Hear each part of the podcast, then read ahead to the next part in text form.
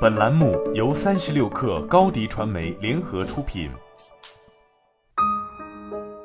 本文来自微信公众号三里河。黄金降落伞是指作为企业的高级管理层，在失去他们原来的工作后，公司从经济上给予其丰厚保障。二零一四年十二月，数十名索尼移动公司员工在北京索尼移动通信大厦前拉横幅抗议公司裁员。当年十月三十一号。索尼第二季度财报提到，索尼大幅缩减在中国的移动业务规模，涉及到索尼移动中国区的裁员人数为七百到八百人。新京报当时的报道中提到，不到两个月的时间，有近两百名员工在走裁员流程，而且公司强行关闭了部分人的账号，可能因为人才太多，企业有太多选择，让企业对于基层员工甚至中干、高管的裁员显得不那么为难。近日，脉脉有人爆料。帖子的内容大概是：刘强东近期在高层会议中想要清退部分高管，但高管并不愿意走。现在开会，会议前后门都是总裁部和安保的。这位员工的 ID 得到了 APP 的认证。和去年的八卦不同，今年京东的消息大多来自职场。二月，京东集团开年大会上，京东宣布，二零一九年将末位淘汰百分之十的副总裁级别以上的高管。随后两个月。京东的 CTO、CLO 和 CPO 都离开了公司，到如今再看个人和家庭原因，就变得有些不同了。四月一号曝光的京东内部邮件中，公司称要坚决淘汰三类人：不能拼搏的人、绩效差的人、性价比低的人。虽然并未有刘强东本人的回应，但大多媒体报道中都把这封邮件和刘强东本人的意图进行直接的绑定。和今年腾讯寻找年轻人略带情怀的裁撤中干不同，京东三类员工中性价比低的标签，赤裸裸把人商品化的形容，显然是让人无法接受的。北京互联网公司如今对待员工的态度，似乎不再像从前那么友好。大公司尚且如此，中小型的创业公司的生存环境也可想而知。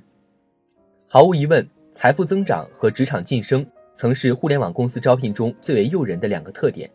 尤其是 BAT 级别的公司，这两点远比零食下午茶、五险一金或是前台颜值高等更吸引人，甚至会排在扁平化管理之前。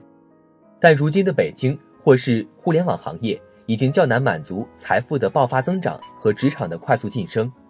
和从前相比，现在的环境实在不太好。相比京东的裁撤员工的简单粗暴，腾讯、阿里、华为这些其他地区的互联网科技公司。在裁员，尤其是高层的裁撤上，显得更为友善。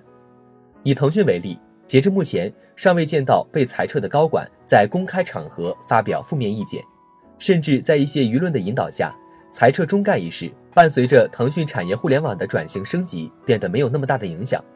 而至今，裁撤的具体名单和赔偿细节尚未公布，让人猜测腾讯给的待遇应该不会太差。而阿里裁撤的高管中，大多是集团内部的红线问题，比如腐败或是收受贿赂。而二零一一年的黑名单事件负责人 B to B 公司 CEO 的魏哲，COO 李旭辉，也都可以算是主动离职。中国新闻周刊二零一七年的采访中也写道，华为为主动离职员工的福利也想了办法，让主动离职的员工背负百分之五的淘汰。如此一来，这些员工也可以拿到劳动法所规定的。只有被公司辞退才能拿到的 N 加一的赔偿。其中一位采访对象说道：“我觉得三十四岁从华为离职也没那么可怕，华为薪水那么高，工作十来年积累几百万不会有问题，不会像国企一样下岗没着落，主要还是在择业的问题。也许因为腾讯、阿里、华为都远离北京，公司对人才建设和保护更为小心。另一条关于京东的消息是，京东取消快递员的底薪。”另外，将增加快递收件任务，揽件将计入绩效，直接影响工资收入。且不说是否和刘强东所强调，比如京东给快递员最好的待遇，不开除任何一个兄弟有出入，毕竟在商言商，薪酬结构有调整也很正常。但恐怕今年京东的扩招计划会受到影响。此前，京东又发布的1.5万人扩招计划，有一万人在京东物流。